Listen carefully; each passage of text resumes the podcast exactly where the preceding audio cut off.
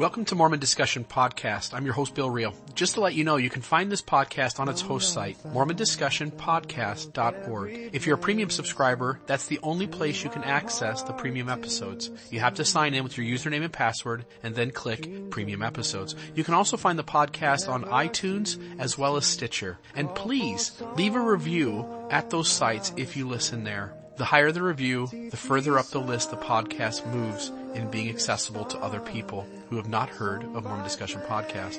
Also, support the podcast by becoming a premium subscriber today or visiting the bookstore to purchase books that will help you in your faith transition. Thank you. And now, onto what you've been waiting to hear. Brian Whitney, welcome back to Mormon Discussion. How are you today? I'm great. It is great to be back on probably my favorite podcast. Can I say that without sounding like a total suck up? I, I appreciate it. I uh, no, we'll let you say that. In fact, it, it, would be awesome, Brian, if you could just work that back in uh, two or three t- more times during the interview. Sure, you bet. You're doing great work, Bill. Seriously. Well, I appreciate that, and uh, and I'm enjoying it, and, it, and it's been one of these things that's grown. You were the very first interview with another person that I did on the podcast. Uh, if listeners want to go back into the archives on MormonDiscussionPodcast.org and find the Brian Whitney interview, the sound quality is horrible. I am just beginning to kind of figure out how to even ask a question, and yet you've been gracious enough to come back on, and so uh, this time I hope the sound is better, and uh, I'll ask some better questions. Well, the questions were fine, Bill. I think that the sound quality was was new, but the content that I delivered was probably the most embarrassing part of the first no, no, interview. You, so you did you did great because I, I got you back on here. So let's um let's start off. People who uh, have joined the podcast sometime after that interview are going to probably have no clue who Brian Whitney is. Uh, although I will say, I think you are one of kind of the um, the secret uh, people within Mormonism, and what I mean by that is there's lots of scholars that uh, that we recognize: Richard Bushman, Terryl Givens, Adam Miller. Uh, but I think you're one of these guys that's doing great work, kind of hiding hiding in the background.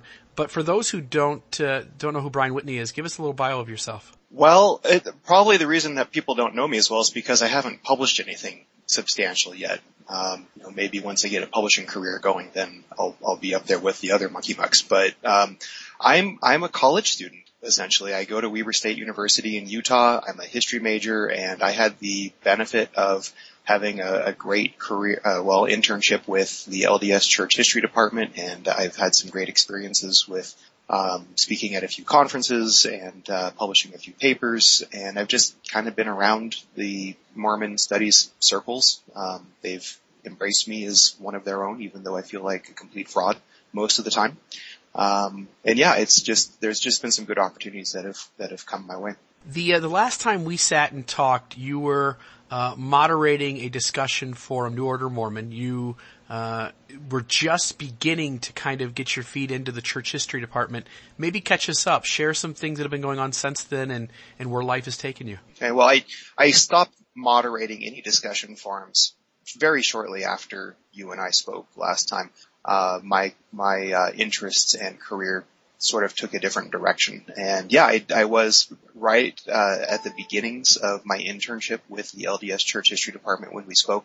At that time, I was working on a Relief Society documentary history. Uh, that was for a semester, and it was a, an accredited um, internship. And then Matthew Grow, who's the director of publications uh, for the Church History Department, he's also co-authored several books, um, such as the Parley P. Pratt biography with Terryl Givens. Uh, he offered me to stay on and uh, hired me as his research assistant.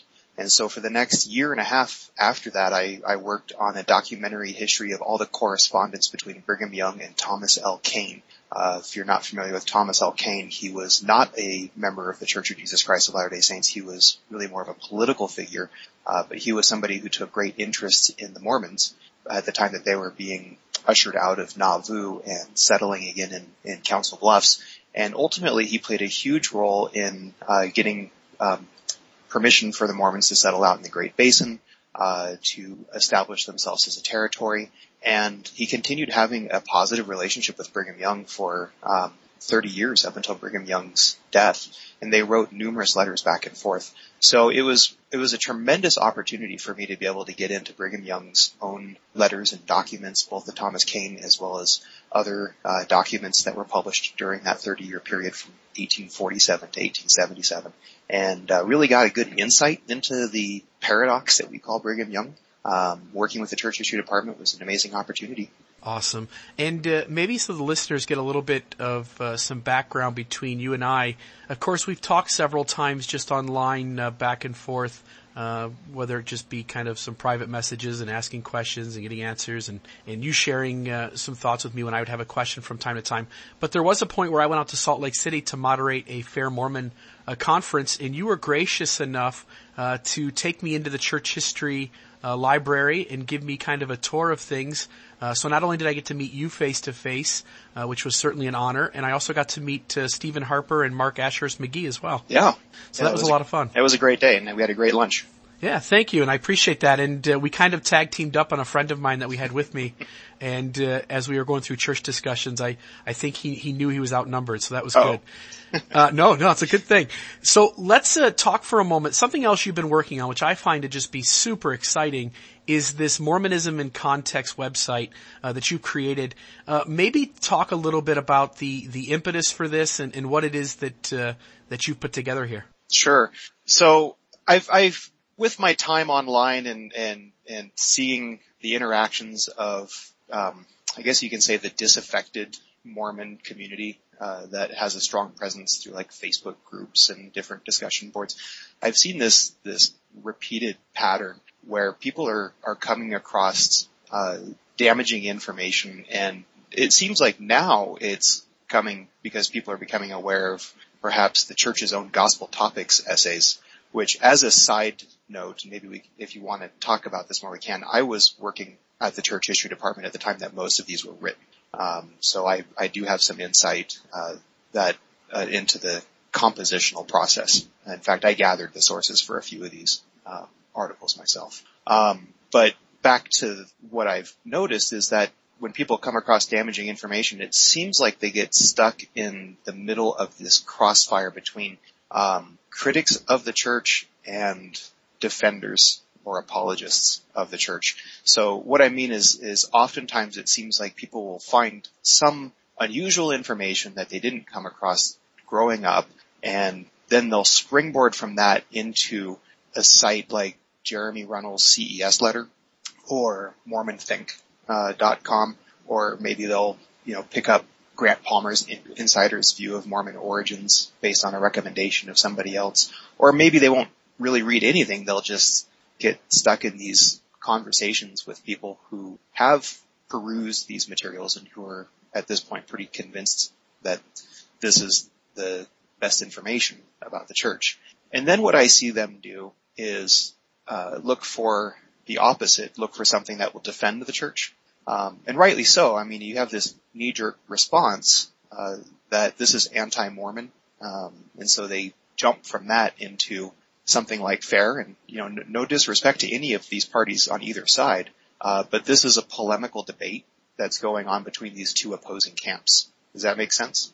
Yeah, it does absolutely. So you've got basically one side attacking the other side, um, and their whole purpose is like for uh, Mormon think is to try to put out information that is going to discredit what the apologists uh, publish.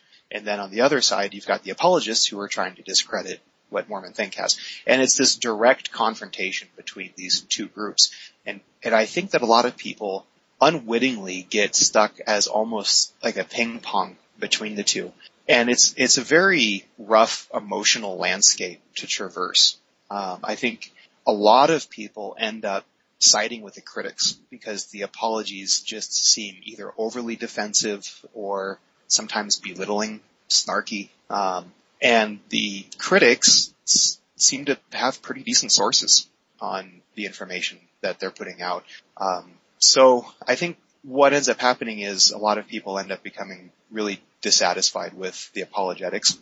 And then from there, they just end up digging deeper into the critical sources. And it just becomes, in my opinion, it becomes an overwhelming task. It becomes uh, a, huge collapse of information on people. Um, I think that we talked about this in my first interview, but it's it's like a ten thousand pound anvil just gets dropped in their laps uh, because the information is coming so quickly, particularly in the information age, uh, that it's hard it's hard to keep up with it and it's hard to make sense of it. And when you put a lot of bullet points together, it it makes a pretty persuasive case um, for most people to say, well, you know, okay, so maybe you can explain away one or two things, but when you have 20, 30 things that all stack up, how can the church be anything but a, a, a fraudulent, uh, you know, history?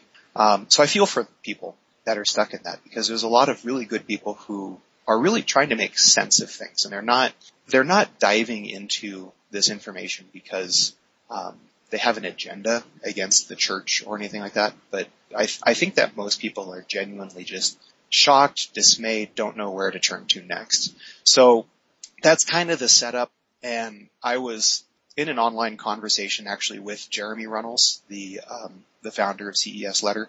And at first he and I were pretty confrontational with each other, but um, we get along and, and we've we've spoken plenty of times in, privately as well and, and I, I kind of see better where he was coming from uh, and what he was trying to create. And I think personally, he didn't anticipate it to become uh, quite the resource that it has become. And now he's kind of engaged in this deadlock debate with FAIR. Um, but he and I are having this conversation where I was critiquing the methods that he was using, which, in my opinion, is is bullet pointing the historical information without providing a lot of context uh, it wasn't his intention to be a historian that was really interpreting things or really digging into things. His project started out because he was asked by a CES director to send me your list of, of challenging issues. And so he did. And it turned out to be an 80 page document. And that's what ended up becoming this website that's been floating around uh, the media. Uh, you know, the, the, it's become a, a viral sensation for some people. Um, so anyway, I was critiquing the methodology used. John Dehlin was also part of the conversation. In fact, I think this was all hosted on John Dehlin's own Facebook page, if I remember correctly. And, and he kind of interjected and said, well, you know, I appreciate that all of you historians who are well studied in methodology and in interpretation, um, aware of the primary documentation, and, and I, I appreciate that you guys are all, you know, sort of above this and that you would put out something far more nuanced than what Jeremy would, but you're, you're not reaching the public.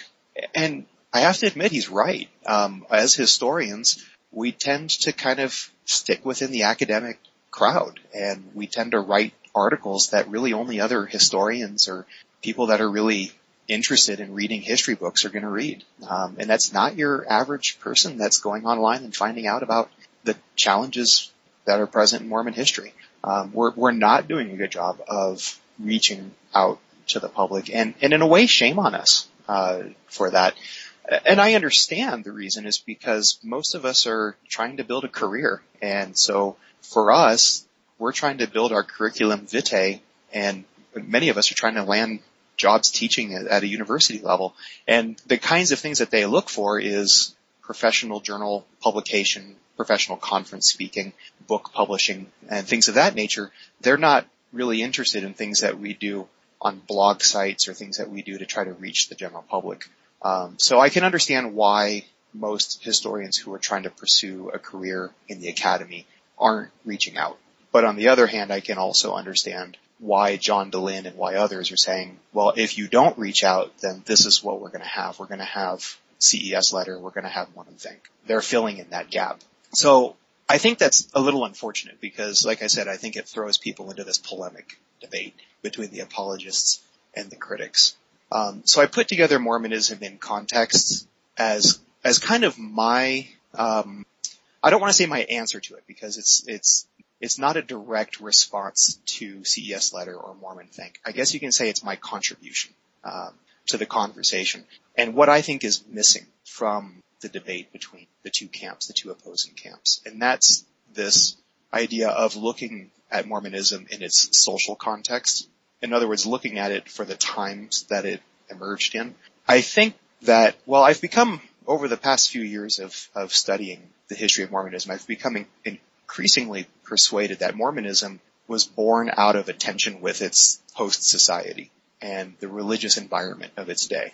And that Mormonism has always existed as a tension, a force of tension with society, um, and continues to have this opposition, tension, and in certain cases, assimilation or embracement with society. And so I think that we need to look at Mormonism not just for what happens inside Mormonism, but we need to look for how Mormonism is responding to what's happening in a larger American context. Does that make sense? It does, and, and I think you've done that, and uh, and I think you hit on a, a, a gem too when you say, you know, the member who maybe is unaware of the context and, and the issues uh, specifically, when they discover those, especially when they come from a critic, and the critic provides sources for the material, and, and those sources check out, and then they go on to an apologetic site, uh, Fair or or you know Shields or some other one that's out there, Jeff Lindsay's, uh, you begin to realize that some of these sources are legit, and so you wonder why you've never learned these things the whole time. And and then as you go on to these apologetic sites, you realize that they're answering other questions you didn't even know existed. Yeah. And I think it can become a slippery slope.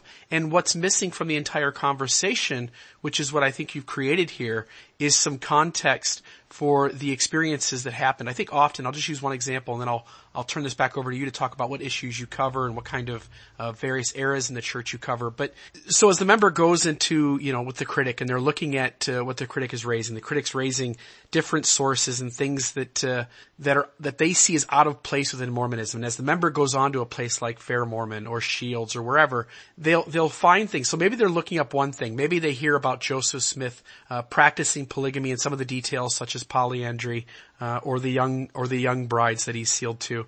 And, and, then they go on to Fair Mormon and they realize that wait a minute, there's all these other questions. There's such things as Joseph didn't really use the Nephite interpreters. He used a seer stone uh, in a hat, and I didn't know that. And all of a sudden, within a 20 minute or half hour span, the members run into 10 or 12 different questions that uh, can throw kind of a wrench into their testimony because they sit back and it just hits them. It's like, you know, the story I was raised with, the narrative that I was given doesn't fit even what the defenders of the faith are saying or all these other deeper things within the church. And yet I paid attention. I listened during Sunday school. I, I go to church every week and, and yet for whatever reason those things tend to not be covered. And as they struggle over those things, what's missing is what you give, which is this context, which really kind of, uh, takes these issues, um, I was mentioning earlier that these things didn't occur in a vacuum. Uh, for instance, the word of wisdom. Yeah. We often want to think that uh, that Joseph creates uh, Section 89 of the Doctrine and Covenants kind of out of out of thin air, and it's an absolute miracle because who else knew that these things were bad for people? Uh, the reality is that Half this discussion's going on, right? Yeah. right, the discussion's going on, and while they're dis- while they're discussing that there's these things that are bad and those things that are bad, Joseph with some level of inspiration goes in and kind of picks out the gems from this whole list of things that people are discussing and he takes kind of these real things that are actually do impact our health and he puts those as, as section 89 of the D&C. And so it's certainly a mix of inspiration, but it's also needs to be understood fully, uh, and the only way we can do that is when we put it in context. So tell us, as I just blabbed on for five minutes about nothing, tell us the different eras that you talk about and the various issues that you try to cover. Before I do that, I want to just respond to something that you just said that I that uh, I found profound in a way. Uh, you you mentioned specifically the numbers ten to twelve issues that they come up with, and I found that interesting because that's exactly what the church found when it surveyed its members. Um, that there were about ten to twelve ongoing issues that people were leaving the church over or that people had disturbing questions over. And it's things like blacks in the priesthood or the uh, historicity of the Book of Mormon or historicity of the Book of Abraham. Uh, polygamy is always number one on the list. But if you look at the um, gospel topics essays that were put out, there was 12 essays, I think, you know, 11 or 12 essays that ended up being released that's because those were the top issues that people responded with. Um, the, a lot of people don't know, but the correlation department of the church has a social a social science survey team uh, under their wings, and they do send out surveys to members, and sometimes they send out surveys to less active or inactive members as well um, to try to figure out what's going on out there. And the most recent one that was sent out was about temple garments and what people's opinion of temple garments are. Um, and that was a public survey that they invited anybody to go on and to and, and to answer um, what their opinions are. Let me ask you a question too before you jump into the answer Yeah. of the, the errors you cover and the issues you cover. Uh, and, and feel free to just say no comment, but uh, are there any other essays you're aware of that are still on the way? Not that I'm aware of. There, there, I, I will say that there were more topics that were discussed as potentials, um, when I was there than what we have out. Uh, but there doesn't seem to be anything moving forward at this time. That doesn't mean that there won't be, but at this time I don't see anything, uh, that's in the works. I do keep in touch with, with a number of people over there. Um, but it's, you know, I, I think that they hit on, I would say, you know, some of the biggest ones. I mean, I, I wish that they would do something on Mormonism and Freemasonry because that seems to be always an, a topic that, that crops up. Um, especially, I mean, we had a couple of recent publications. We had, uh, Joseph's Temples that Michael G. Homer published and then we've got Greg Kofford Books is, uh, about to publish, um, a book by Joe Steve Swick III, who's an active Freemason and Mormon, uh, and he's publishing a history. I think it's being co-written with uh, Cheryl Bruno. Um, that'll that'll be. It seems like fairly game changing on the conversation of uh, of Mormonism and Freemasonry and their dynamic relationship that they've had, um, which Joe argues can be seen since the very beginnings of the church and not just in Nauvoo. So, it, you know, th- these are topics that are of interest to people. So I hope that the church uh, history department will uh, take the impetus to write something, to write their response on that. And that's what I think is, is so important about these gospel topics essays, um, is that they do offer the church's perspective on it, at least as, you know, an endorsed perspective, something that the, that we know that the quorum of 12 and the first presidency put their stamp of approval on. Um, now I'm not going to go as far as to call them doctrinal statements. I, I don't think that, that that's their purpose. I, I see them personally more as uh, kind of like a, a Bible dictionary um, or a topical dictionary in a way, like something that would be appended to a Sunday school manual.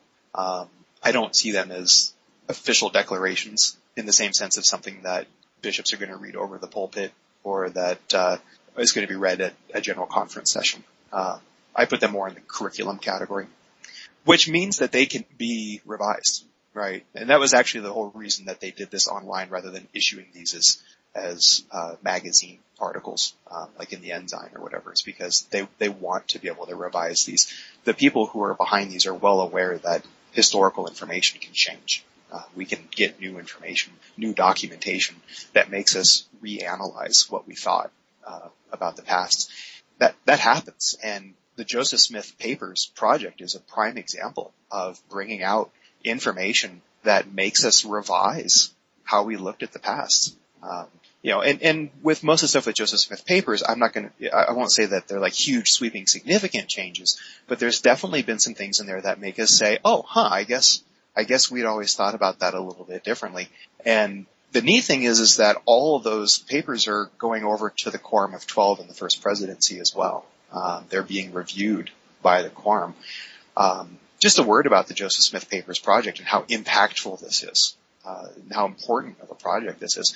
Uh, it, has been going on since 2001, so it's, it's been on for quite a long, a long time, and it's probably got another 10 years on it.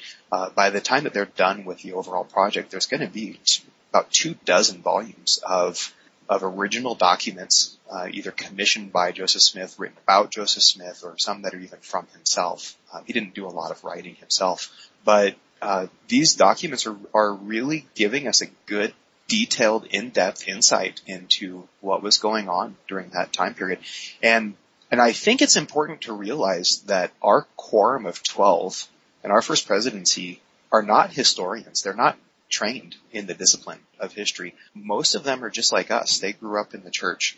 They've had administrative callings. They've been bishops. They've been stake presidents. They've been mission presidents. They've been in, in the 70s. Um, they've served faithfully and diligently in the church, but that doesn't mean that they have a degree in history and and that they are experts in the field of Mormon studies. So in many instances, the information that gets sent over to them from the Joseph Smith papers, there's been a lot of times where this is the first time that they've heard it too. Um, and, and that might be a revelation to some people because we have this expectation of our quorum members. And I think it's important to go here, uh, and address this. We have this expectation that they are somehow, um, above uh, everybody else in knowledge and enlightenment and that they have uh, somehow transcended um, their human natures when they were called into that position within the church. And I'm comforted, to be honest with you, knowing that they really aren't. They're, they're, they're people just like us and they are, I mean, yeah, they've dedicated a lifetime to service in church. So they've heard quite a bit of, uh, stuff and arguments and they've been made aware of a lot of things. But again, I mean, these are people who grew up on the same beliefs and the same narrative that most of us have. And so there's some things that are even challenging to them. I'm not, I'm not saying that they're losing their testimony over it. And I know that there are some people who argue that, that maybe they don't even have a testimony. And I think that's just ridiculous. Um, but they're definitely open to kind of reanalyzing history and, and they, they have to be. Uh, the information age has changed the game for everybody, including them. And so they're going forward with faith that all of this is going to make sense and it's all going to line up just as much as most of us are. Yeah, so you're saying essentially, and again, I'm not saying this is, I'm not saying you have an inside scoop to the top 15, but just, just your awareness or perception of what is going on, that for some of the 15, over the last, you know, three to five years may have been the first time they've encountered knowing that polyandry occurred or having to kind of change their own narrative that Joseph used a stone and a half. Well, and if it isn't the first time that, that they've been made aware of it, it's the first time that they've been made aware of the legitimacy of those claims. I think that it's quite possible that they might have heard it, but then just kind of dismissed it like most of us and said, well, you know, I don't really know, that could be taken out of context, that could be an anti-Mormon lie, that could be, I don't really know what the full story is behind it. But then when you start seeing the actual documentation, which, you know, I think it's just, it's, it's just a silly idea to think that our apostles have um, thoroughly investigated all the documentation of, of history. So with that in mind, and I'm, i just want to take this one step further. We obviously want to get to your website and we'll talk about that. Yeah. But if, if they're learning the legitimacy of, for the first time of polyandry, of 14 year old wives, of stones and hats, and, and making the assumption, hey, the church is true, these men are prophets, seers, and revelators, they have had some kind of divine experience that, that their testimony rises above all of these things. At the same time, that obviously has to open one up to testing one's assumptions and saying, hey, I know these things are true, but everything else is up for discussion and we've got to kind of figure out how, how maybe the way we put these things in order, maybe that's different than what it is and, and be open to new interpretations? Yeah, and I don't want to put words in their mouth. Uh, I want to be very cautious about making any assumptions about what they might be saying or thinking, but I think it's reasonable to, to believe that, um, that they are, are saying, yeah, we, we probably need to, um, at least address these things. I mean, that's obvious. Otherwise they wouldn't have put out the gospel topics essays where, where they do feel they need to address it. Now, the gospel topics essays get some criticism from people for the way that they're uh, either, you know, defending um, the situation or minimizing or negating or ignoring certain aspects. So I'm not saying that they're perfect. I'm not saying that uh, that that they are nuanced the way that people want them to be, or even as critical as I think some people want them to be, or as apologetic in terms of like, we're sorry that we did this, as some people want them to be. Um, and and we have to we have to remember that the church's primary mission is to build faith and to um, not to send people into the throes of a faith crisis, right? It, it's a and and also the church has it's even silly to have to say this, but the church has a vested interest in itself and in its and, and in the image that it presents itself as. I, I think that should go without saying. And so sometimes I'm a little bit surprised when people expect the church to act like a third party university um, when it comes to ex- how it frames its history.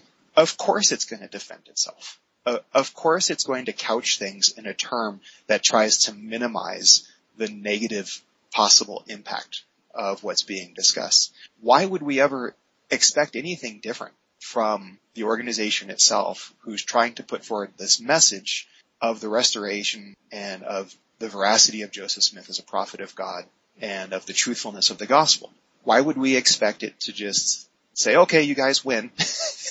We're all a sham, right? That's not going to happen. Um, so yeah, they've got a defensive tone in these essays. But at the same time, what is so vitally important is that they're addressing the elephant in the room. Really for the first time, I mean, and, and when I say for the first time, I have to put a caveat because most of these items have been discussed within scholarly circles for decades. I, I've gone clear back into the 1930s and 40s and I've seen discussions around many of the topics that people feel are fresh wounds.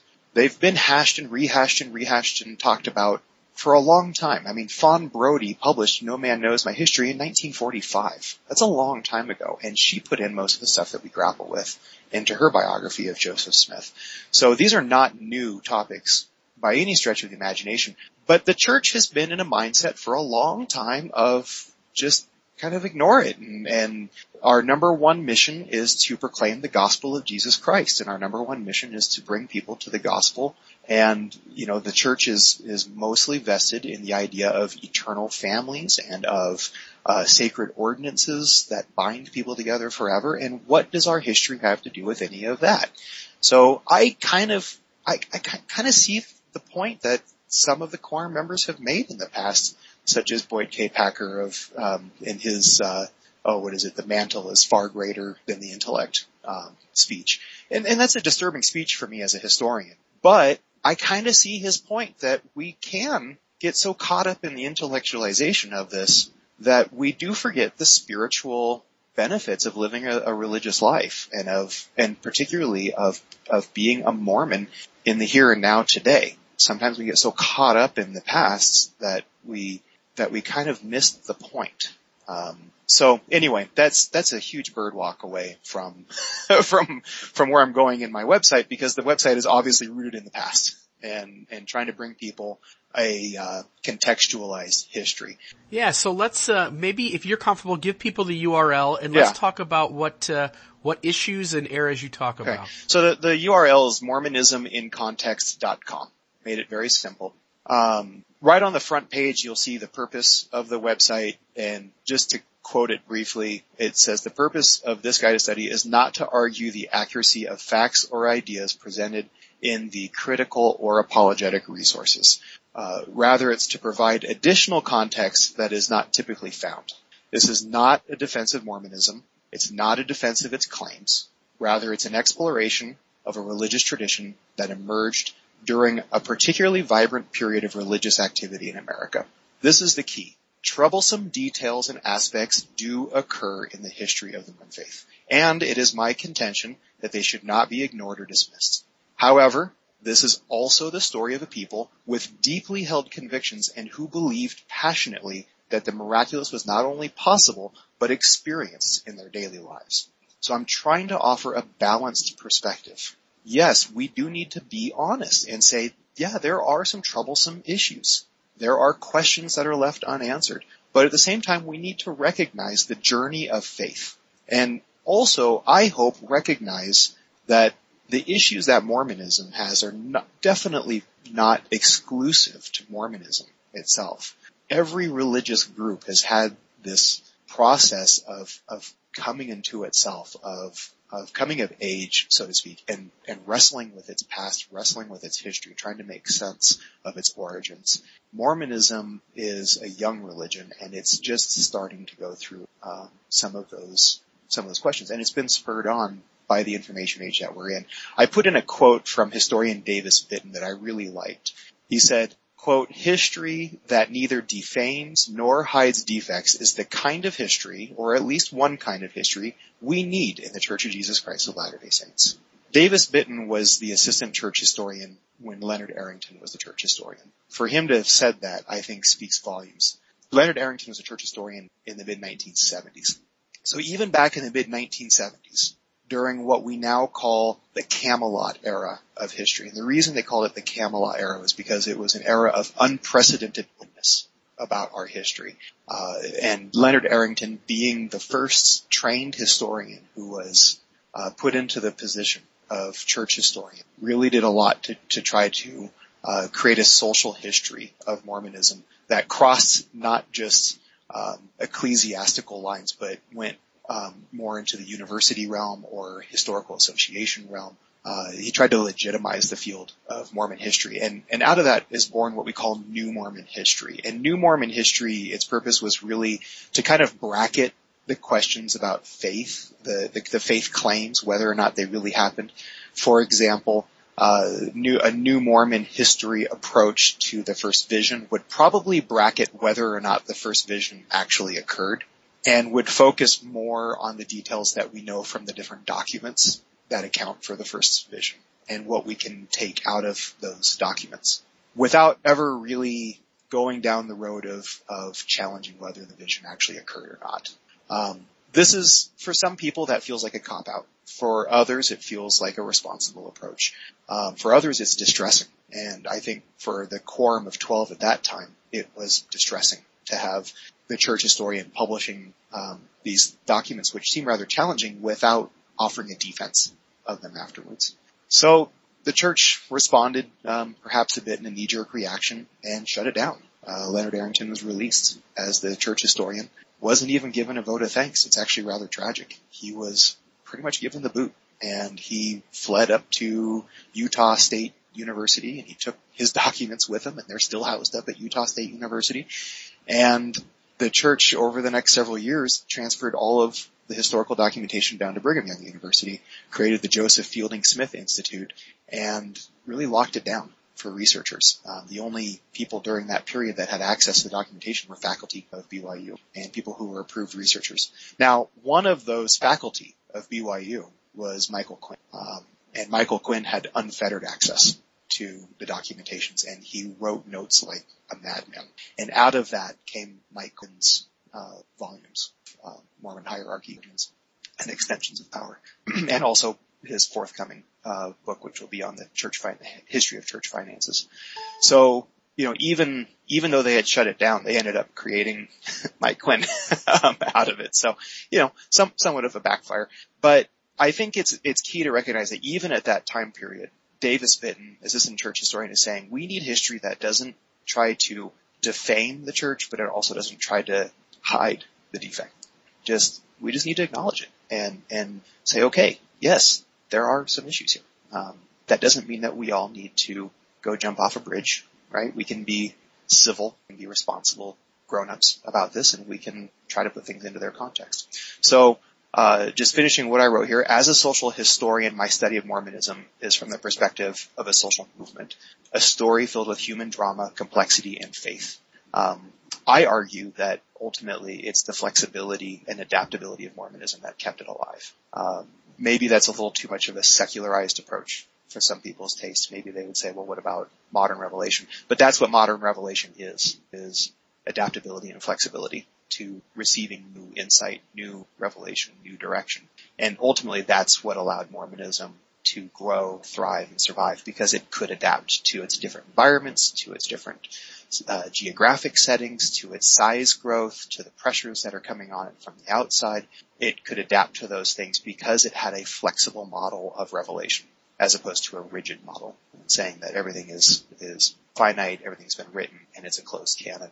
Um, that's ultimately what allowed Mormonism to thrive. Whereas most religious experiments that happened during that t- same time frame of what we call the antebellum pre-Civil War era, most of them didn't survive for much more than 50, 75 years. Now there are some uh, groups that did. Um, the Adventists are, are doing extremely well. In fact, actually the Adventists, now there's more Adventists in the world than there are Latter-day Saints. Um, but they are a completely different church. I guess some people would argue our church is completely different too from its origins, but they are uh, a 180 degree turnaround from where their origins were, where they were a strictly millenarian group that believed that the world was going to end in 1843 or 1844 uh, under William Miller. They completely changed their model into something different, and and they've been quite successful. Um, and there's other groups. The Disciples of Christ came out of um, came out of the Restoration movement uh, that took place. So you know there are antebellum religious upstarts that still exist, but I think Mormonism has been a particularly vital one in America. In fact, I think most Christians would agree that Mormonism really is kind of its own unique, different religious tradition. Uh, we we as Latter-day Saints don't like to hear that because we like to think of ourselves as Christians as much as anybody else, and I argue that we are. But I think though that our brand of Christianity is really a new, pretty unique tradition uh, when you compare it with Protestantism or Catholicism. So the fact that that survived is is pretty impressive, and I think that when you look at how and why uh, Mormonism not only survived but ultimately thrived in a country that wasn't very friendly to it. Um, and really it wasn't very friendly towards the country either for a long time. So I've broken Mormonism into, in context down into a series of lessons.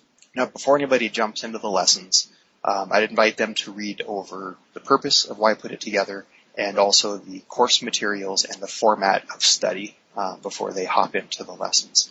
Uh, the course materials that I chose, um, I, I tried to choose material that was, I thought, timely, up to date, intellectually honest, um, took a fairly middle ground approach on Mormonism, wasn't trying to defend it, wasn't trying to criticize it. Um, that also was a sweeping look, something that looked from its very foundation and, and origins all the way up into current uh, topics within the church. And, and, let me tell you, it's extremely difficult to find one volume uh, that covers the entire history of Mormonism, the entire almost 200 year history, and and does it in a way that is informative, um, in a way that that is not afraid of confronting issues, but in a way that maintains a respectful tone. And furthermore, in a way that's reader friendly to the public. Um, it's easy to find hundreds of Mormon history books that are on a specific topic and that are four or five hundred pages long and that each page has a, about a half a page of footnotes. But most people aren't going to read that. And, you know, this really gets into the methodology of why I put this website together and why I chose the sources that I did was I'm really trying to gear this as a, a way to reach people who, who aren't interested in reading a whole bunch of stuff and, and who probably aren't going to pick up Mike Quinn's books or, you know, pick up some of the, might not even read Rough Stone Rolling by, um, Richard Bushman. Uh, that might even be too boring or too long or too dry for them. So I'm, I'm trying to appeal to people who are saying, okay, you know, a 350 page book without a whole bunch of footnotes, I can deal with that. As long as it's like written in a way that doesn't feel like I'm being talked down to by some academic professor. And, and so I found, um, the criteria was probably best met by Matthew Bowman's The Mormon People, The Making of an American Faith. Now he published this in, uh, 2012. Um, and we've had some pretty important things happen since 2012. For example, the Gospel Topics essays have been released uh, over the past couple of years, and we've had a kind of a rise up of of Mormon uh, feminism since 2012, as far as just activism. Um, so some of those really current issues uh, aren't going to be addressed in, uh, in in Bowman's book. But I think that taking us from the origins of the church from 1830 up to about 2011 uh, gives us a lot of insight into the the dynamic changes that the church has made in each um, kind of segment of its of its history. And I like the way that he broke things down into time frame segments and that each time frame was focused on kind of a specific transitionary theme within the church. And I agree with his transitionary points. Um, so also it's because it's published by a popular press, it's easy to find. Uh, you can find it at public libraries. You can pick it up off of Amazon.com uh, Kindle version for like nine bucks. It's not an expensive college text. Uh, some of these history books that I have, I mean, I've got the Anthony Ivins diary sitting here and there it's $175 for them. Uh, this, this book is something that's, you know, for even the hardcover you could find for like 15 bucks. So I want. Let me throw a little. Uh, let me throw a little point in too. I just was at. Uh, we have a store in town called Ollie's. It's a. It's a discount store. They buy uh, overstock from other companies, and they had about 20 vol, 20 books of uh, Matthew Bauman's uh, The Mormon People, and it was a dollar each. Yeah. Yeah. Uh, and, and again, it's not any knock on Matthew Bauman. The book is well written and it's sold very well, but somewhere some company overstocked them and so all the Ollie stores bought them up. Yeah. No, it's wonderful. And, and, and Matthew Bauman will be fine hearing that. I even wrote on my page, you can pick it up for a couple bucks used from, you know, quite a few used booksellers or, um, out here, DIs will sometimes stock them. I went down to, uh, probably one, one of the, the more well-known Mormon, uh, history booksellers, um, out here in, in, in Utah and Salt Lake City benchmark books and they had it sitting on their table for five bucks. So it's, it's a book that, again, I wanted to make sure that it was something people could actually find and that they could find quickly or that they could buy a Kindle version and start reading it immediately. This isn't the kind of book that requires it to be in physical copy for you to be able to get the, glean the information out of it that I think is useful. So that's, that was the first thing that I chose. The second thing that I chose, I think that documentaries are accessible for people. A lot of people who don't like sitting down reading, who find themselves kind of falling asleep at reading, um, will be more than happy to watch a well-made documentary on PBS about some historical aspect. Now there haven't been a lot of really good documentaries made about the history of Mormonism. Um, there's been some documentaries about very specific periods, and then there's a lot of what I call kind of hagiography documentaries. They're documentaries that are very faith promoting, um, that are done by either by the church or by uh, very faithful members who um, are definitely framing things in a in a way to build faith, and I don't discredit that. That's that's fine, uh, but I'm really trying to stick more scholarly and have that detached academic tone uh, in this. And so the the PBS uh, American Experience documentary, The Mormons, that was written and directed by Helen Whitney, a non-Mormon, and it was released in 2007 on PBS as a uh, two-part series. Each segment was two hours long, so it's a total of four hours. It is probably still the best documentary I think uh, that we have on on Mormonism, um, mostly because of the the people she pulled in uh, to this documentary. Do you remember this documentary?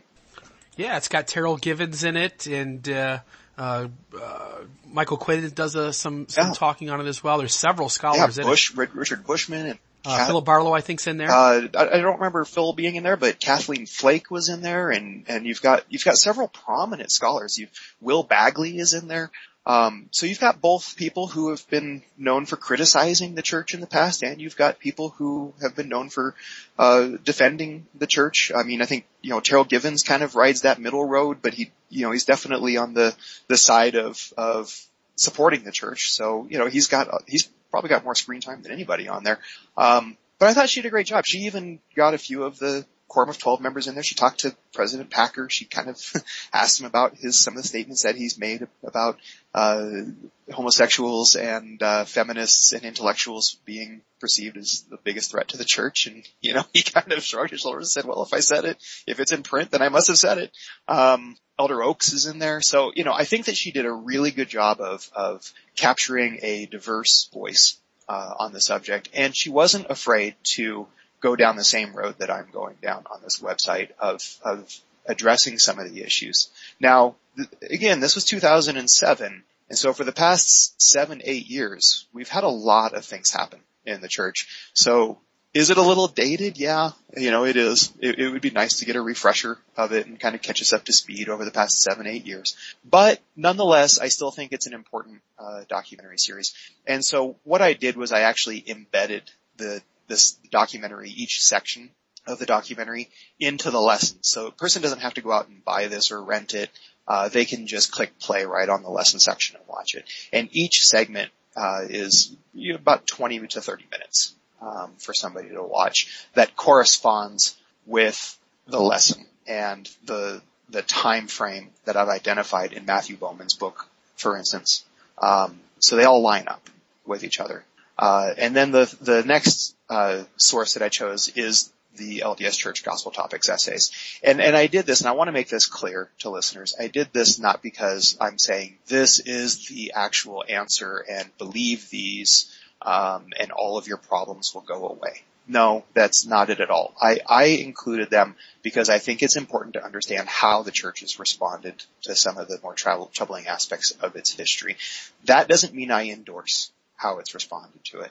There are several areas that I personally would have either worded differently or that I just don't agree with. Um, in, in, my own research and studies, I don't think that they did a good job of handling some of the, the issues, but I applaud them in many other areas as well.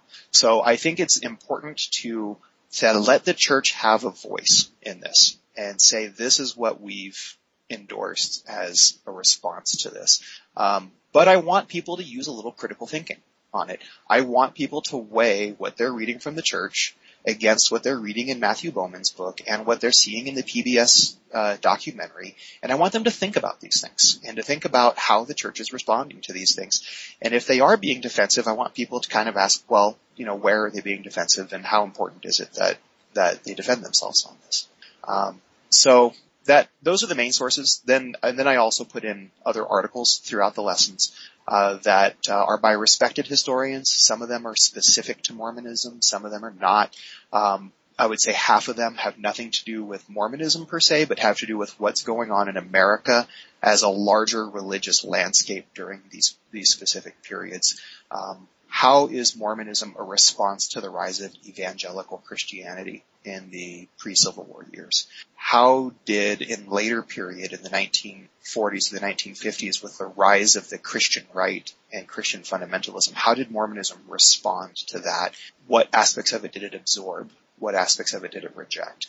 So these are articles that are um, well vetted articles that I really want people to read and to think about how does how does Mormon history reflect what's going on um, in, in these large? And that's where I think the real the real power of this is is in weighing what's going on in Mormonism with what's going on in the rest of America.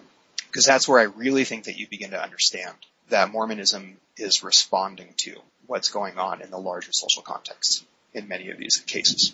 Awesome. Let's uh, let's jump into a couple of these chapters and just or these lessons, I should say. You phrased them as lessons, and I think that that they should be understood that way. It's a chance for us to kind of learn the context of these yeah. these various issues. It's a syllabus, um, really. If, if you right. think about it, this is this is a syllabus that you might find as like an undergraduate um, taking signing up for a, a history course. Uh, I put about as much work into it, except I'm not asking anybody for any papers, and I'm not giving them any exams. Okay. But you know, okay. but but this is really kind of you know the the content of it was really kind of geared towards an undergraduate level um, as far as how much information they're going to be immersed in. Gotcha. Let's uh, let's begin with lesson two. And again, there's ten of them.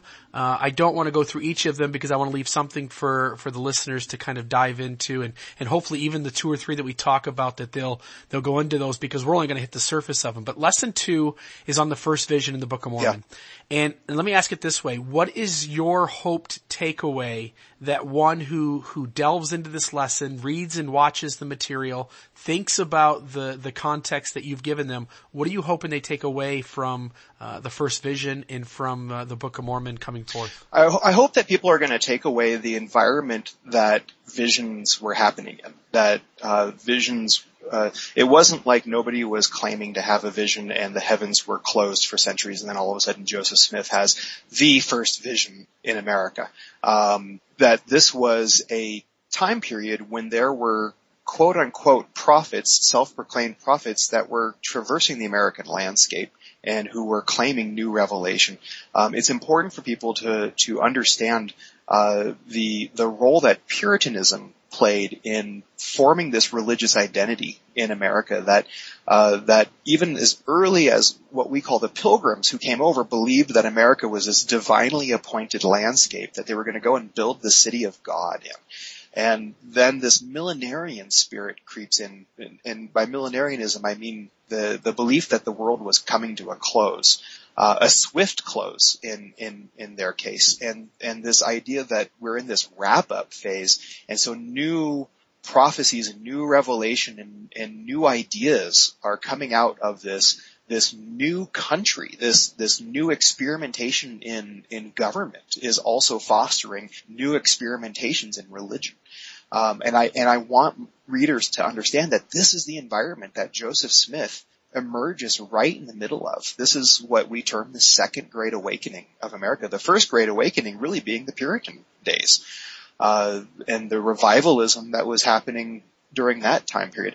And one thing that, that doesn't get discussed too much in here, but is the importance around um, these industrial revolutions that were happening and what industrial revolutions do to a people um, to kind of uh, make them uh, reject the uh, the the kind of the machinery that's going on and and and try to seek for the spiritual uh, in a way. And so, and again, that this doesn't that doesn't get covered a whole lot in here because I don't want to get way over people's uh, level, you know, comprehension level at this point.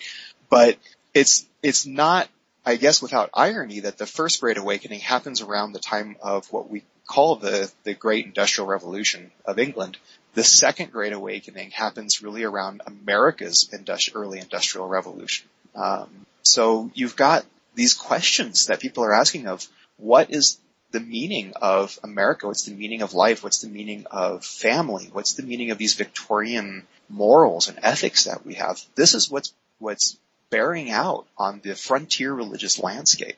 Um, it's, it's a hotbed. And I think that we see that in Joseph Smith's first vision. He's, in the history that, that ended up being canonized, you know, he talks about that that's the reason that he started questioning things was because of the contest of ideas that was going on. So I think it's important for us to look at that contest of ideas a little bit more closely so we can understand some of the things he was responding to in that.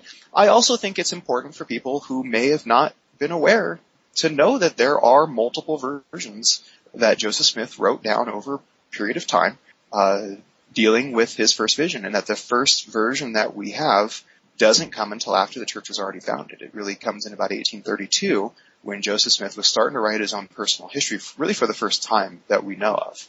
And then there's several others after that. There's about four that, that he is really in charge of, and then there's others that, that, uh, other people did as a, as, as kind of Joseph told me this information. And so, you know, those other ones deviate pretty substantially because they're not getting their details, uh, you know, quite as close. Joseph's own versions also differ, um, from the very first one that we see, which was a very short kind of personal, and, and you had the conversation with, uh, Steve Harper, who's really kind of the expert in, uh, in Joseph Smith's first visions here. So I'm not going to get too in depth in that, but we do see this progressive change in how Joseph Smith viewed this epiphany experience that he had or this, this theosis, uh, that he had. Um, and so, you know, that, that needs to be addressed and not defended, just this is the reality that there are these differing versions and that they do say different things from each other and take it for what it is. Um, I'm not going to try to apologize for that. So Bowman's book talks about it. The segment of the Mormons that I that I put in talks about it, uh, and the Gospel Topics essays, um, the First Vision accounts talks about it. Talks about the different. Uh, in fact, even links the original copies of of the visionary experiences that were written down. Um, for the Book of Mormon, uh, you know, I think it's the, the big question is, is, how it was translated at this point anyway. Um, later on, we'll get into maybe some of the questions about whether there's any evidence to support its claims as a history, but at this stage, uh, in lesson two, it's more just about how we depict Joseph Smith having narrated and translated uh, the Book of Mormon, um, which to a lot of people who grew up in the church, we have a very simplified view of Joseph Smith leaning over the golden plates and seeing these words etched right on the leaves and reading them in English to a scribe, Oliver Cowdery or Martin Harris or his wife, who would then write them down. And that's our view of the composition of the Book of Mormon. Um, it hasn't helped that that's how our artwork is depicted. um, but when we look at the documentation, that's not how it was depicted historically. Uh, it was depicted as as a little bit more of kind of a shamanistic type event. It, it had this component of folk magic in it where Joseph Smith is using seer stones and looking and shielding light by looking in his hat at them. And, you know, he, Martin Harris at least claimed that Joseph Smith saw words emerge on them and that he would speak those words out and they would be written down by the scribe. Uh, so that, that's brought up in, in the video and in Bowman's book and also it's brought up in uh, the gospel topic essay, um, Book of Mormon translation. So, you know, readers are going to get the same information kind of three times from three different perspectives. Uh, and none of these, well, I guess that the Gospel Topics essays is trying to defend it a little bit more than the other two sources. But I think that by the end of this lesson, readers are going to be pretty knowledgeable on these two particular weighty issues that seem to get thrown around a lot.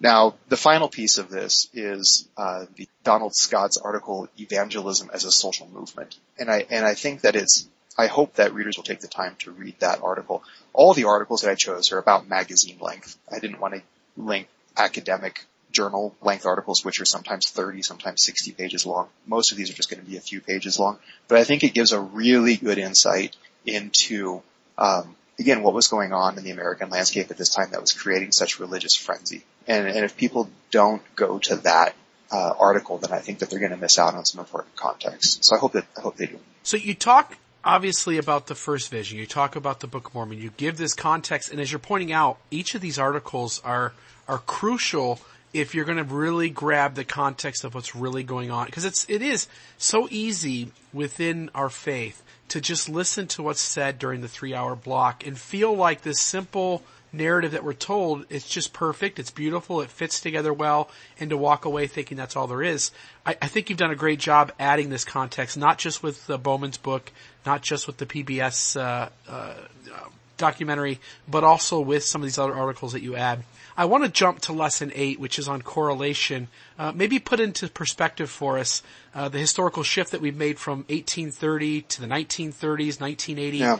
with correlation kind of taking uh, taking hold, and then maybe bring us to present in the way that maybe perhaps we've released a little bit of that. I want to get your thoughts on if we've maybe begun to kind of turn around and head back the other way a little mm-hmm. bit and, and what you make of correlation mm-hmm. within the church.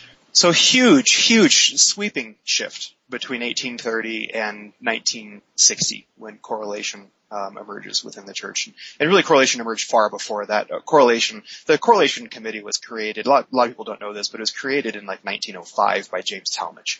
Um, but it wasn't really a centrally used organization, uh, not to the degree that it was in the 1950s and 60s by Harold B. Lee and David O. McKay. It became a, a really a, a, driving force behind the church. But you know, to, to, just give you a little historical context on this shift towards this, um, you've got a church that comes out of obscurity at the beginning of the 20th century. It was a Utah exclusive sect it was really separate from the United States in a lot of ways. It didn't achieve statehood until 1896. And we've got a lot of immigrants who are coming into uh, into Utah during this time period, and so really the population growth is pretty stunning in Utah from 1846 on up to about the turn of the century, and it only you know gets larger uh, after that. But these were Mormon converts who were uprooting their lives and their families to come move to Utah because this was designated as the gathering place by Brigham Young the turn of the 20th century, we reverse that strategy.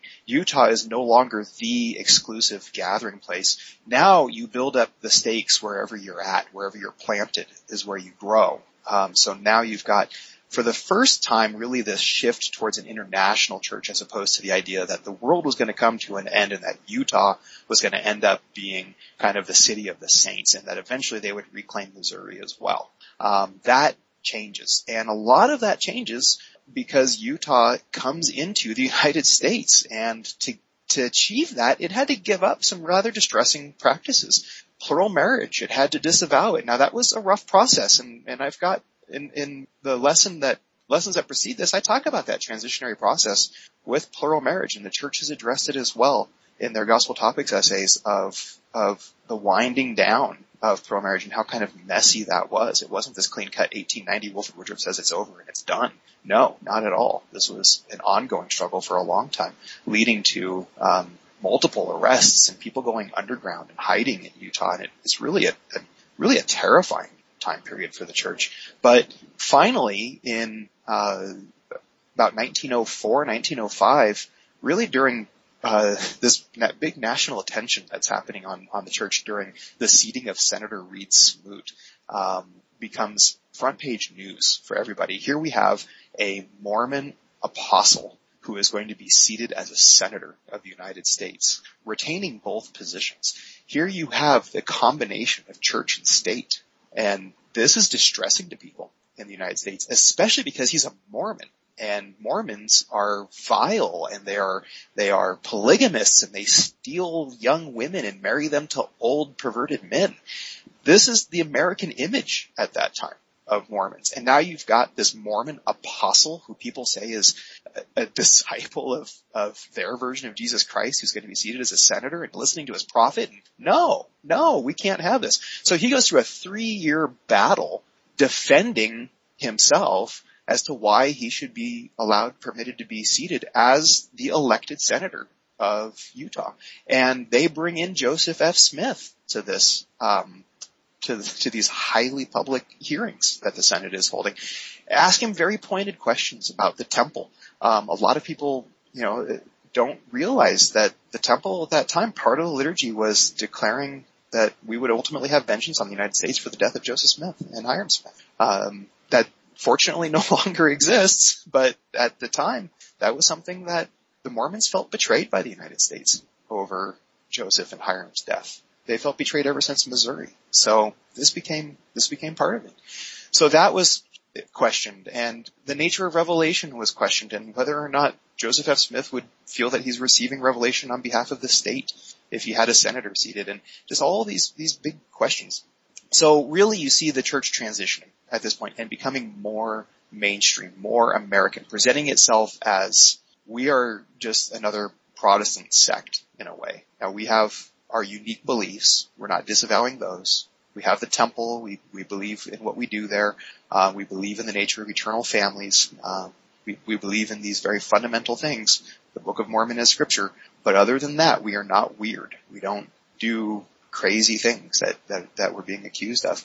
And I would say from that time point forward, the church made a concerted effort to make itself more American, more mainstream, more of an ideal type of patriot and, and American citizen.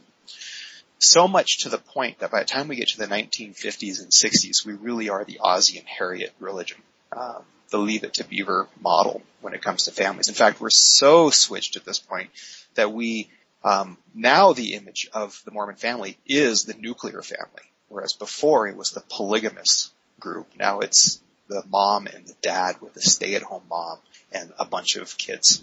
Um, and the church is increasingly seen as this patriotic force, as a growing international empire, as this corporate kind of religion uh, that's acceptable, that's safe, and this is really what you see correlation growing out of. Um, and, and, really it was uh, of necessity because the church was growing at this point across the globe. And it had a lot of different divisions, uh, different programs. The Relief Society was run independently. The um, mutual improvement associations were run independently. You had different magazines that were run by different departments and all these different departments didn't really coordinate with each other. So in some cases you would have duplicate information being printed and separate budgets going everywhere and no accountability. So I, I understand why the uh, why David O. McKay and Harold B. Lee, who were the two primary driving forces, why they felt it was necessary to kind of bring everybody together and to say, no, we need to be, uh, we need to be more frugal with our spending. We need to be more in touch with each other as far as what we're putting out materials wise, uh, what kind of support we're offering, what kind of welfare support we're having. But on top of that, on top of just church organizational stuff, they really took this shift where everything needed to be focused on what families do at home. So also during this time, uh, they tried to start consolidating some of the meetings that were happening at local levels so that people weren't constantly going to church every single day. Um, that they had more time at home. They really started pushing family home evening for the first time and saying you need to be at home on Monday evenings with your family teaching your family, your children gospel principles. So there were, there were a lot, there were a number of initiatives that all corresponded with correlation that really bring, I, I think you can say, bring the church into its current context of how we understand the church to exist and operate today. The kind of tone that we see in the church, the kind of business-like model that we have, the multiple investments that the church has, the multiple divisions and departments the church has, the hierarchical structure that the church has, um, and the current programs of home teaching and visiting teaching and family home evening that we stress. All of these was born out of that, out of that same time period. So sometimes I think we can get really caught up in the 19th century. And if you really want to understand the church today and what kind of an organization it is today, what kind of impact it has into our lives today, I think you really need to go back to this period to the 1940s, 1950s, maybe as far back as the 1920s. Um, but this is really where you see the the contemporary church emerge. And and in that sense, I'd say that we really are different from what the church was in Nauvoo. Now, you know, we still have some of the important tenets. We still have temples as a central aspect of our religious experience. Um, the idea of eternally being sealed. We still have our unique religious scripture. Um, with the Book of Mormon, with the Doctrine and Covenants. The Pearl of Great Price came about a little bit later, about 1880, uh, but still it's, you know, it's a 19th century text that we haven't gone away from. So we still have these core things. Joseph Smith being a prophet and, and, that we believe the line of succession then went to Brigham Young and on through the Latter-day Saint prophets. Um, but culturally speaking, our church is almost the opposite of what it was in the 19th century. In the 19th century, it was a fringe movement. It was a millenarian communalistic sect that was trying to live the united order and, and that was at odds with its neighbors and was rising up its own military power. Uh, and now you see a church that is almost so enmeshed into the American mainstream that it's almost inseparable, uh, particularly Christian conservative mainstream and kind of the conservative right of, of American politics. Um, and that all comes out of what's going on in the Cold War era, not what's going on in Joseph Smith's time. Awesome. I uh, I want to ask you a few other things. So I want to kind of finish with uh, with the website this way. You end up with lesson ten, which is you're kind of drawing this conclusion. I just want to share a thought, and if, if you want to add to it, feel free to. Uh, I look at what this these lessons, who they're designed for, and my first thought is that I think the primary audience I see for this are those who are just beginning to kind of delve into some of these issues and may may just be beginning to be thrown for kind of a loop. Yeah.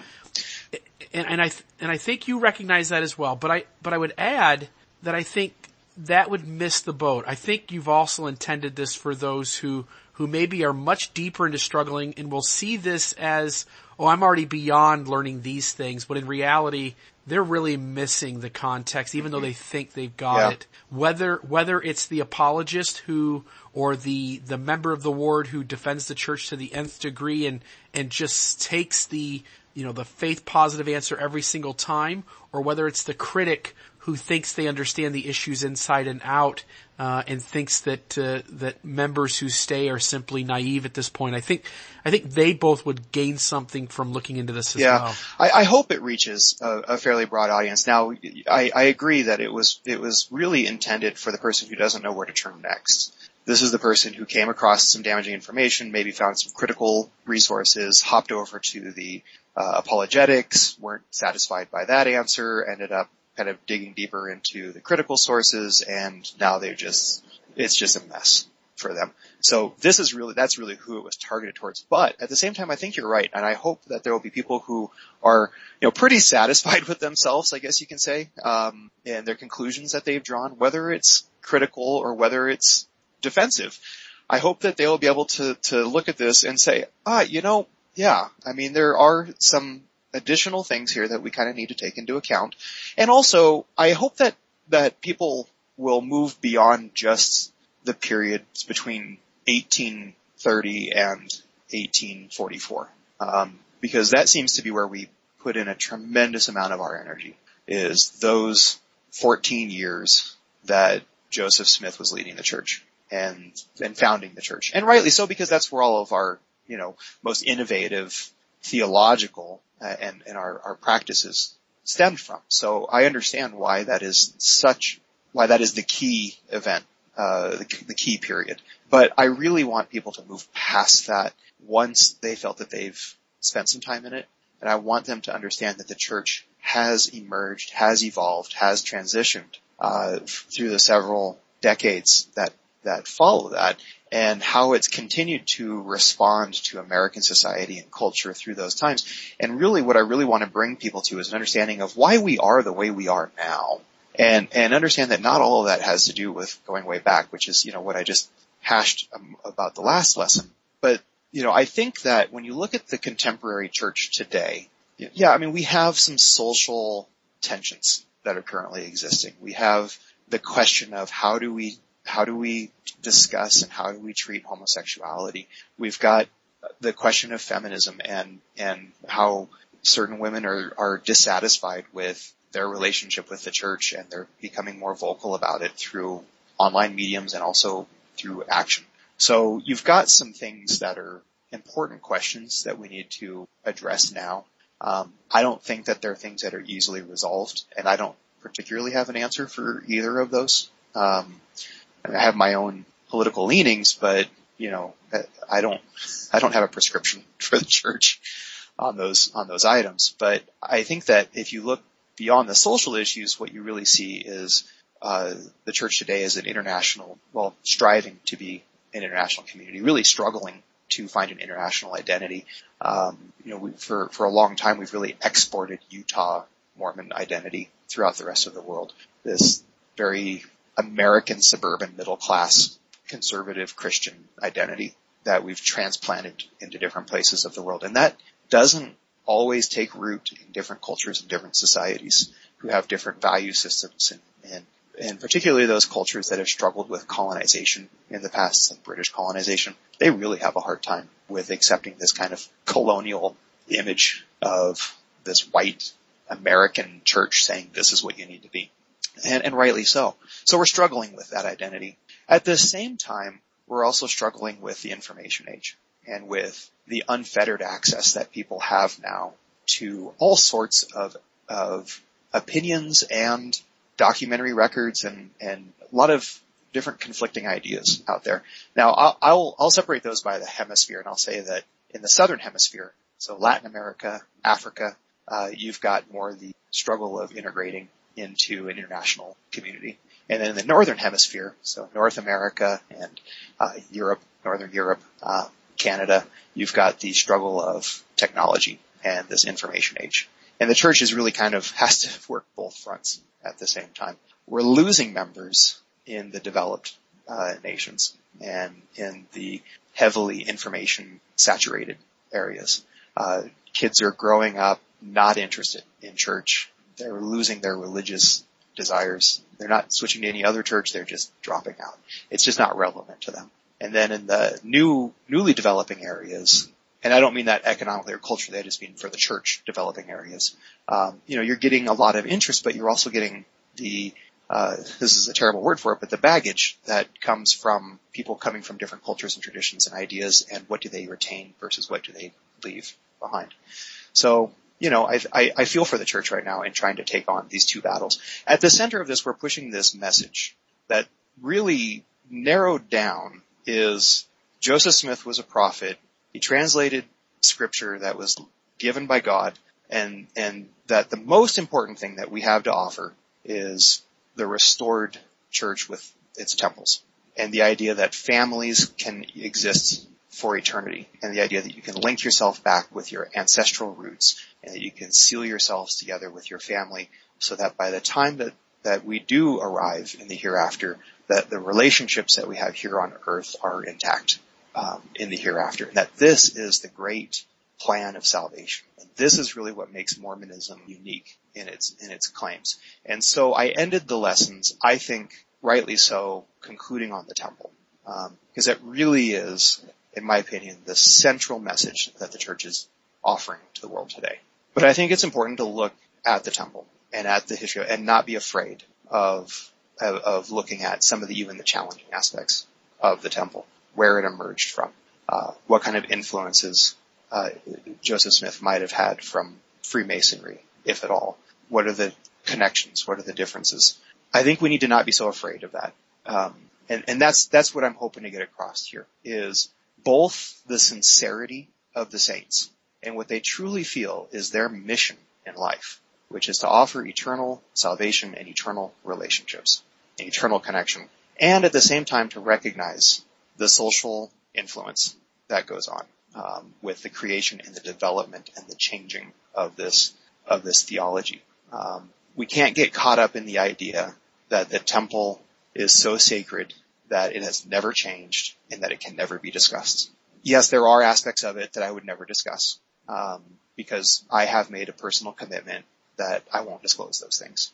You know, and, and not because they're weird or because they're you know, um, that they would inflame the rest of the United States or anything like that, but just because you know they, we've, we've made a commitment, those of us who uh, are temple going members, to just not discuss those things, and so I respect that. But at the same time, there are things that we can't discuss, and and, and we need to be okay with that. And I was I was actually rather impressed with the recent video that the church uh, published uh, about sacred temple clothing, and they they showed the garments that members wear.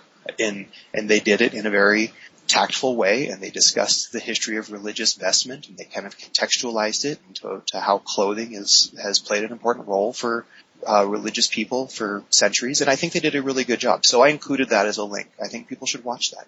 Um, I included a couple links that surround the question of Mormonism and Freemasonry. Uh, one from the perspective of Freemason, one from the perspective of somebody who has written for BYU for the Encyclopedia of, of, Mormonism. So his is going to be a little bit more like the Gospel Topics essays. It's going to be a little bit more on the defensive side. Um, and then I finished it with uh, an article that I love called "God versus the Internet," and the winner is dot dot dot.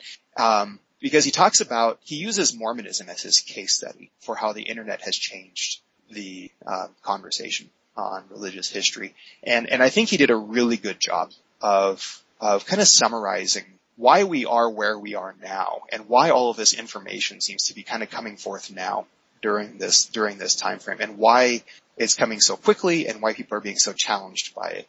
Um, you know, we need to remember that before the ages of the internet, if people wanted to get information about anything, they had to go down to a library or they had to figure out which books to buy and they would oftentimes spend years going through sources.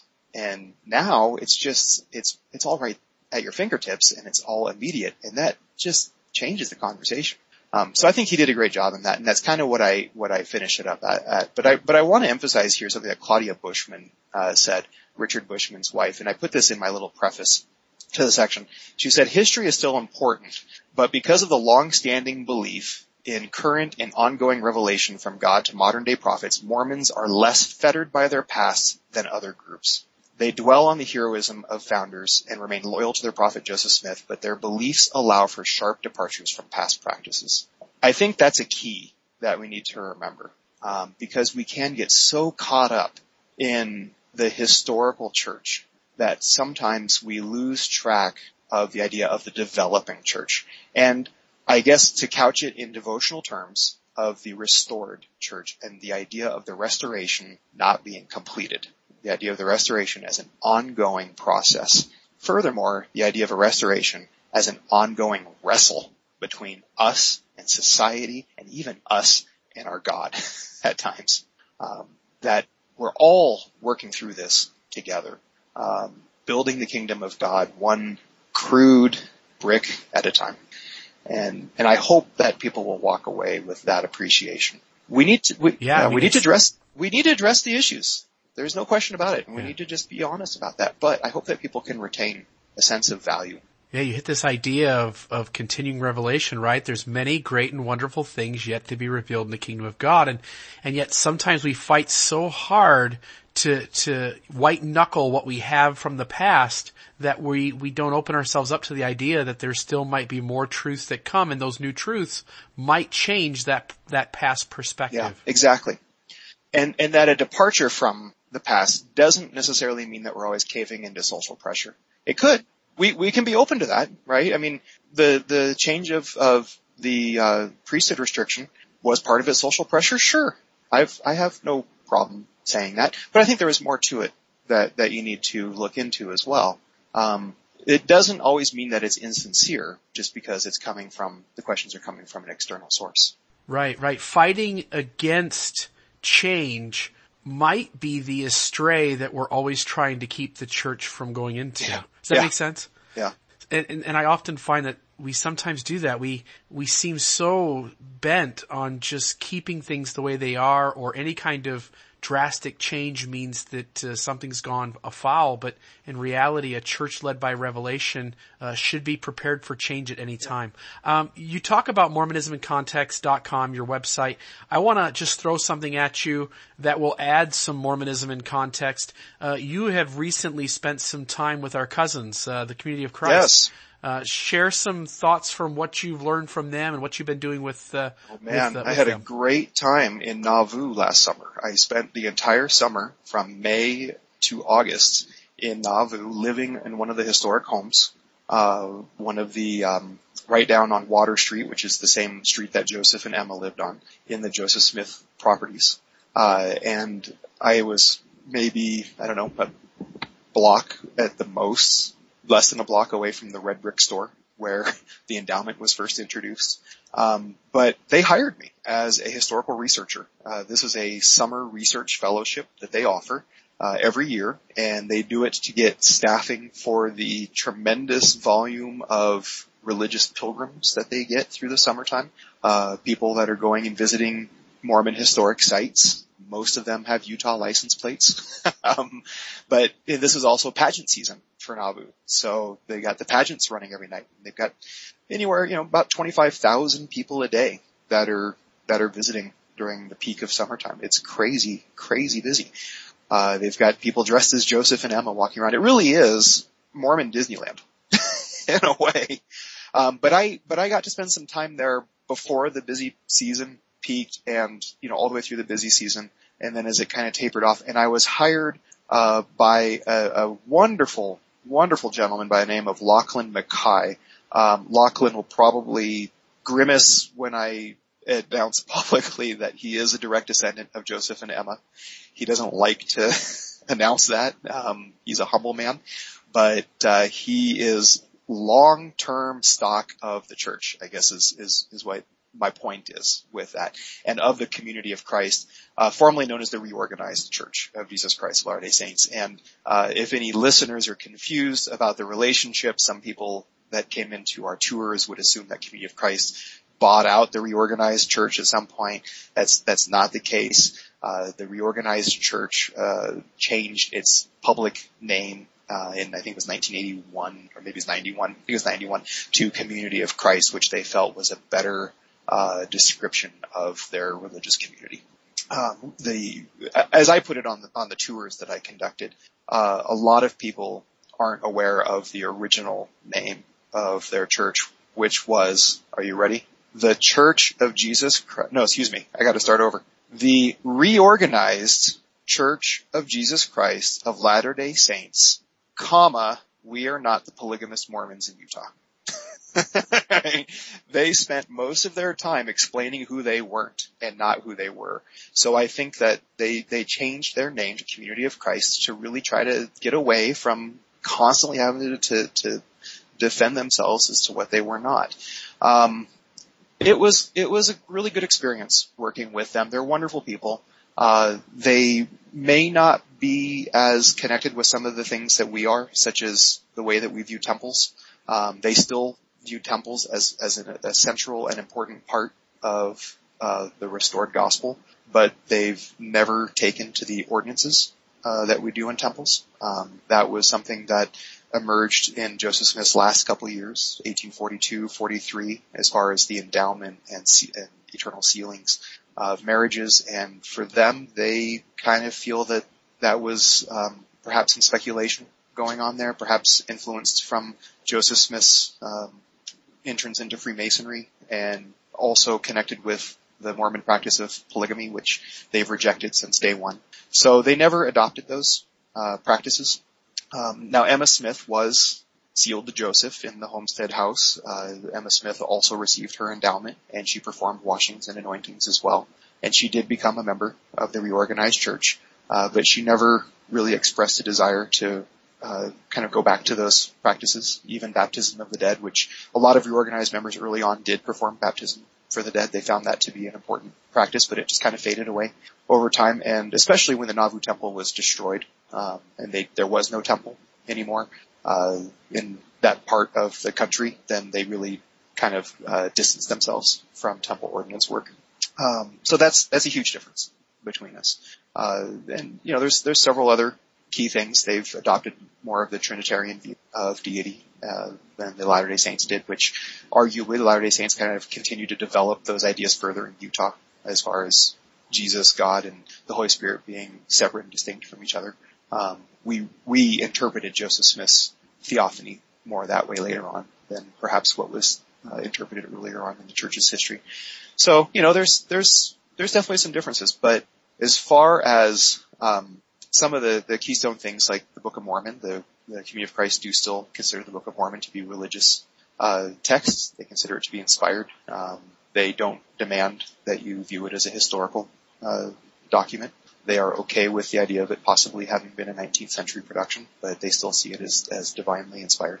Um, and other and other key things. They still use the Doctrine and Covenants. Now, our Doctrine and Covenants and their Doctrine and Covenants separated after 1844, uh, so they've got different additions to their Doctrine and Covenants over the years by Joseph Smith's son, Joseph Smith III, and by his grandson, Fred M. Smith, and several others since then. And they've continued to add passages to the Doctrine and Covenants as they've had uh, prophetic changes throughout their uh, history.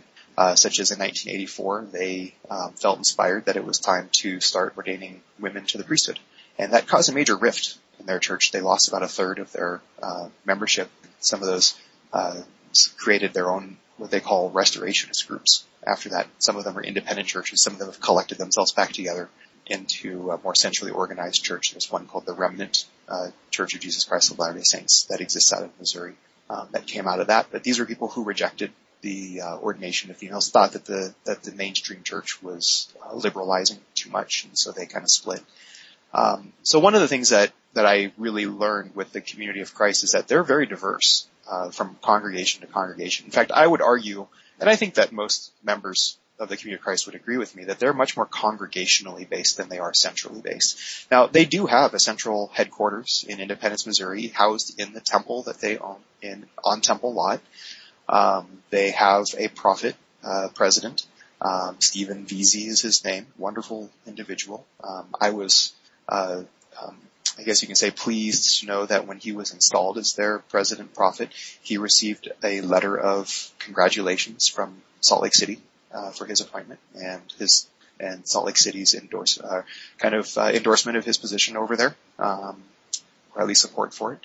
The church actually has a pretty good relationship with the Latter Day Saint Church in Utah overall. I mean, we recognize our differences, but we help each other out in a lot of ways. Um, the Joseph Smith Papers Project relies on the Community of Christ's archives for a lot of their documentation, and similarly, the uh, the Community of Christ has relied on um, the LDS Church for historic site preservation and for some funding for helping out in some of those projects that reach out to an LDS audience as well. Um, so they've really, you know, they have created a very mutually respectful relationship, especially in their history departments. Um, the uh, the history associations that are not official but loosely affiliated with the with the different churches, the Mormon History Association in Utah and the John Whitmer Historic Association that's uh, based out of Missouri. Um, they share a lot of information with each other. They share scholars. They have speakers at each other's conferences. Um, they've been they've had past presidents of their uh, associations that have been different members of the different faith traditions. I'm currently on the board of the John Whitmer Historic Association. Uh, I spoke at their conference last year in Lamoni, Iowa, which is at Graceland University, which is uh, the reorganized church's version, I guess you can say, of BYU, although it's non-sectarian. And uh, this year, the incoming president for the John Whitmer Historic Association is Brian Hales, uh, who's you know, staunchly LDS. So we've really, I think we have a really good relationship, um, and I think a lot of members could benefit from from knowing that and from recognizing that uh, we we do share a, a, common heritage and a common history with them. Now they are um, you know far more liberalized in their ideas about uh, about Mormonism, at least from the headquarter level. Um, on a congregational level, you'll find differences. You'll find some congregations that are considerably more conservative, and I think it has to do more with geography than anything else. Um, so some of the more southern-based congregations in, say, Oklahoma uh, or Arkansas uh, or Missouri even, you're going to find more conservative members who hold to a much more traditional view on on uh, on the church uh, theology and also a much more uh, conservative view when it comes to social issues.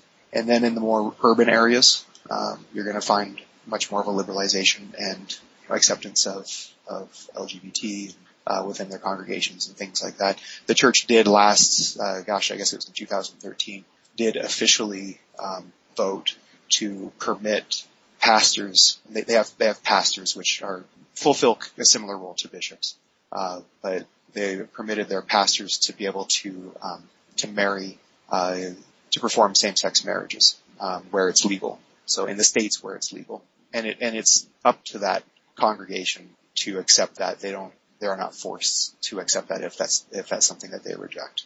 So you do have congregations that are not performing same-sex marriage, but but you do have congregations that are at the same time. They also will offer priesthood um, uh, to uh, openly gay members who are in marriage, legal marriage relationships. So if you are, you know, if you've been legally married and you can still serve as as an elder or um, a pastor in their church. Um, wow. That is cool, and I think I've I just did an interview recently with uh, Seth Bryant, yeah. who is a I think an assistant pastor or associate pastor with the Community of Christ. Really yeah, neat guy, he's wonderful. And, and is he as and as he opened up about Community of Christ theology, I and again I, I don't want to put a lot into this, but Fowler stages of faith, I, I found the Community of Christ to be more in that kind of Fowler stage four, stage five kind of uh, yeah. liberal way I, of of allowing members room to kind of move I around. would say for Seth um, that's true. And I would say for a lot of the members that that's true. But um, I, I wouldn't say that's an across the board thing. I think that that's not what you're going to find no, everywhere. It's not. I think that you're going to find um, again, kind of based on the cultural setting of each congregation. I think you're going to find a slightly different uh, approach to that. You're going to find some congregations that you find are are very steeped in Tea Party conservative rhetoric and some congregations that are going to be very fundamentalist when it comes to scripture, um, and very, no, this is the word of God and it, it's literal. Um, and then you'll find other congregations where that's, you know, the difference is, is that because they are not as centrally organized and not as centrally correlated as the LDS churches, they do have that kind of permission to explore, um, without being considered in an apostate situation. Whereas within the LDS church, if you had a bishop I think, who started getting up and openly espousing a more symbolic interpretation of scripture, it might cause some challenges within a stake. Um, and it's not because the stake president even disagrees with that, right? It's because that's not the message that we've been asked to present um, from a church headquarters standpoint. Right? We're not asked to stand up and explain our personal um, take on on scripture exegesis, you know, as a leadership as a church leadership, um, local level church leadership is concerned. So yeah, you know, they, they don't, they're not as tightly overseen within their congregations as, uh, as the Latter-day Saint churches. Um, I want to wrap up, Brian, and I want to give you a chance to just maybe reach out to those who who are struggling, uh, members of the church who are having a hard time, who perhaps having grown up their entire lives with the Sunday school version of church history, for the first time in their life, they're encountering difficult facts, uh, difficult uh, historical experiences that uh, that as they read, they're having trouble reconciling. Uh, any thoughts from your point of view on things that uh, that would be helpful towards them, or any thoughts from you that go out to them? Yeah, my first of all, my sympathy uh, goes out to them. My my deep, heartfelt sympathy. I've been through it myself. Um, the last time that I talked to you, I was really kind of just past that point of putting it somewhat back together in a way that I felt that I could peacefully coexist with. But 2008 and 2009 were rough years for me. Um, so I totally, they, they have my heart, um, going through this process. Um, be patient with yourself and know that you don't have to have all the answers, um, in order to find a meaningful relationship with the church. Now, I'm gonna, I'm gonna caveat or play a little bit devil's advocate off of that because it sounds like what I'm saying is just leave some items up on the shelf and don't worry about them. And that's not what I'm saying at all. What I, it's, you need, it's, it's okay to look at those things and say, well, this is distressing. this is disturbing. That's okay. Um, but that doesn't mean that you have to run away from it as fast as possible. You can still find that the church has value and meaning for you as a practitioner of Mormonism if you choose to do so. Uh, I'm not the kind of person that tells somebody whether or not I think they should stay in the church or whether they should leave the church. That is entirely a personal decision for me. And to be honest with you, I, I don't really have any different feelings for people who have decided to leave the church. They're still my friends. They're still my brothers and sisters. Um, I don't, I don't feel this compelling need to keep people in if, if it's causing them emotional damage or psychological damage, if they feel that they need to take a sabbatical from it, if they feel that they need to step away from it, kind of reanalyze things, if they feel they even need to reanalyze whether or not religion has any role in their life, I understand. But for those who say, I like being a Mormon and I don't want to lose this, or those who say, it's going to cause me a lot of pain and rift with my friends and family if I do try to separate myself from this, I would say you don't have to. Um, you can find meaning in the church. I have found meaning in the church and through going through this process of, of learning about the church, I've discovered that on the other end of this, and, and I guess I'll never stop learning about the church, but I've discovered that there, that there comes a certain point when I am able to separate the past from the present. And I am able to say that the past no longer dictates or controls my present relationship with the church. My experience with Mormonism on a Sunday to Sunday basis, when I'm going out and doing my home teaching, when I'm going to the temple with my wife, when I'm sitting in the pews and trying to keep my kids calmed down or chasing my toddler out to the hallways of Mormonism, really doesn't have a lot of impact about the choices that Brigham Young might have made or that Joseph Smith might have made or the history of polygamy. Um, it really is kind of a separate, they're related and yeah, there are theological implications that we still struggle with, but you can kind of make Mormonism what you want it to be. You can bring into it what you, how you want to engage. And, and if I'm advocating, sounds like I'm advocating cherry picking. I am, but I'm not advocating it in a defensive posturing way. I'm advocating it in a constructive way at some point you need to take control over your own religious experience and not be controlled by it. And in, in this way, I found that I was able to exist within Mormonism and still say, yeah, there's some issues that are still on the table for me. And there's some cultural things that I might not agree with. I love the leaders of the church, but I don't always agree with them and how they view society. And that's okay. That doesn't mean I can't sustain them in their roles as leaders of the church and hope that the church will continue to evolve, continue to receive insight into how it can relate better with those who feel marginalized within our community. Um, we can be part of this community or we can continue to try to actively work against it and sometimes only bring further pain to ourselves and relationships that we have with others. So if you are a Latter-day Saint who feels like you don't want to leave your tradition, but you feel conflicted about it, hang in there. Just keep going. You don't need to stand up in the middle of Sunday school and say, well, I think Joseph Smith was a big perverted fraud. You don't need to become combative. Just keep moving forward. Keep taking a step at a time. Keep learning about the history. I, I promise you at some point it becomes less shocking. And at some point you're able to kind of take it in as its whole and say, okay, it is what it is. And now what's my choice? How am I going to, how am I going to confront this?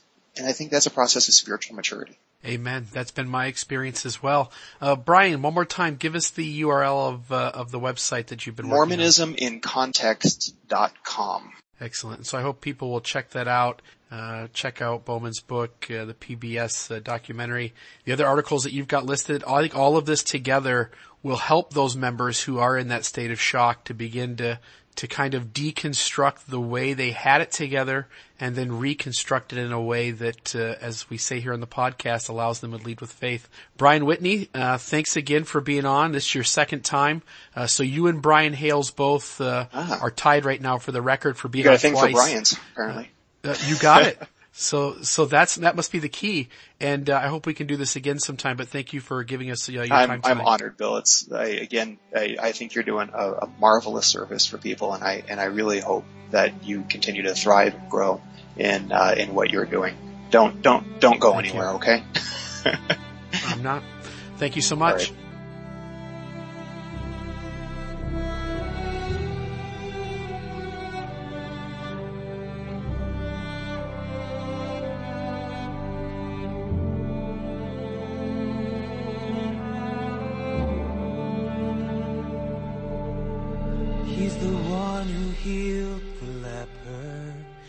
And who brought the dead to life.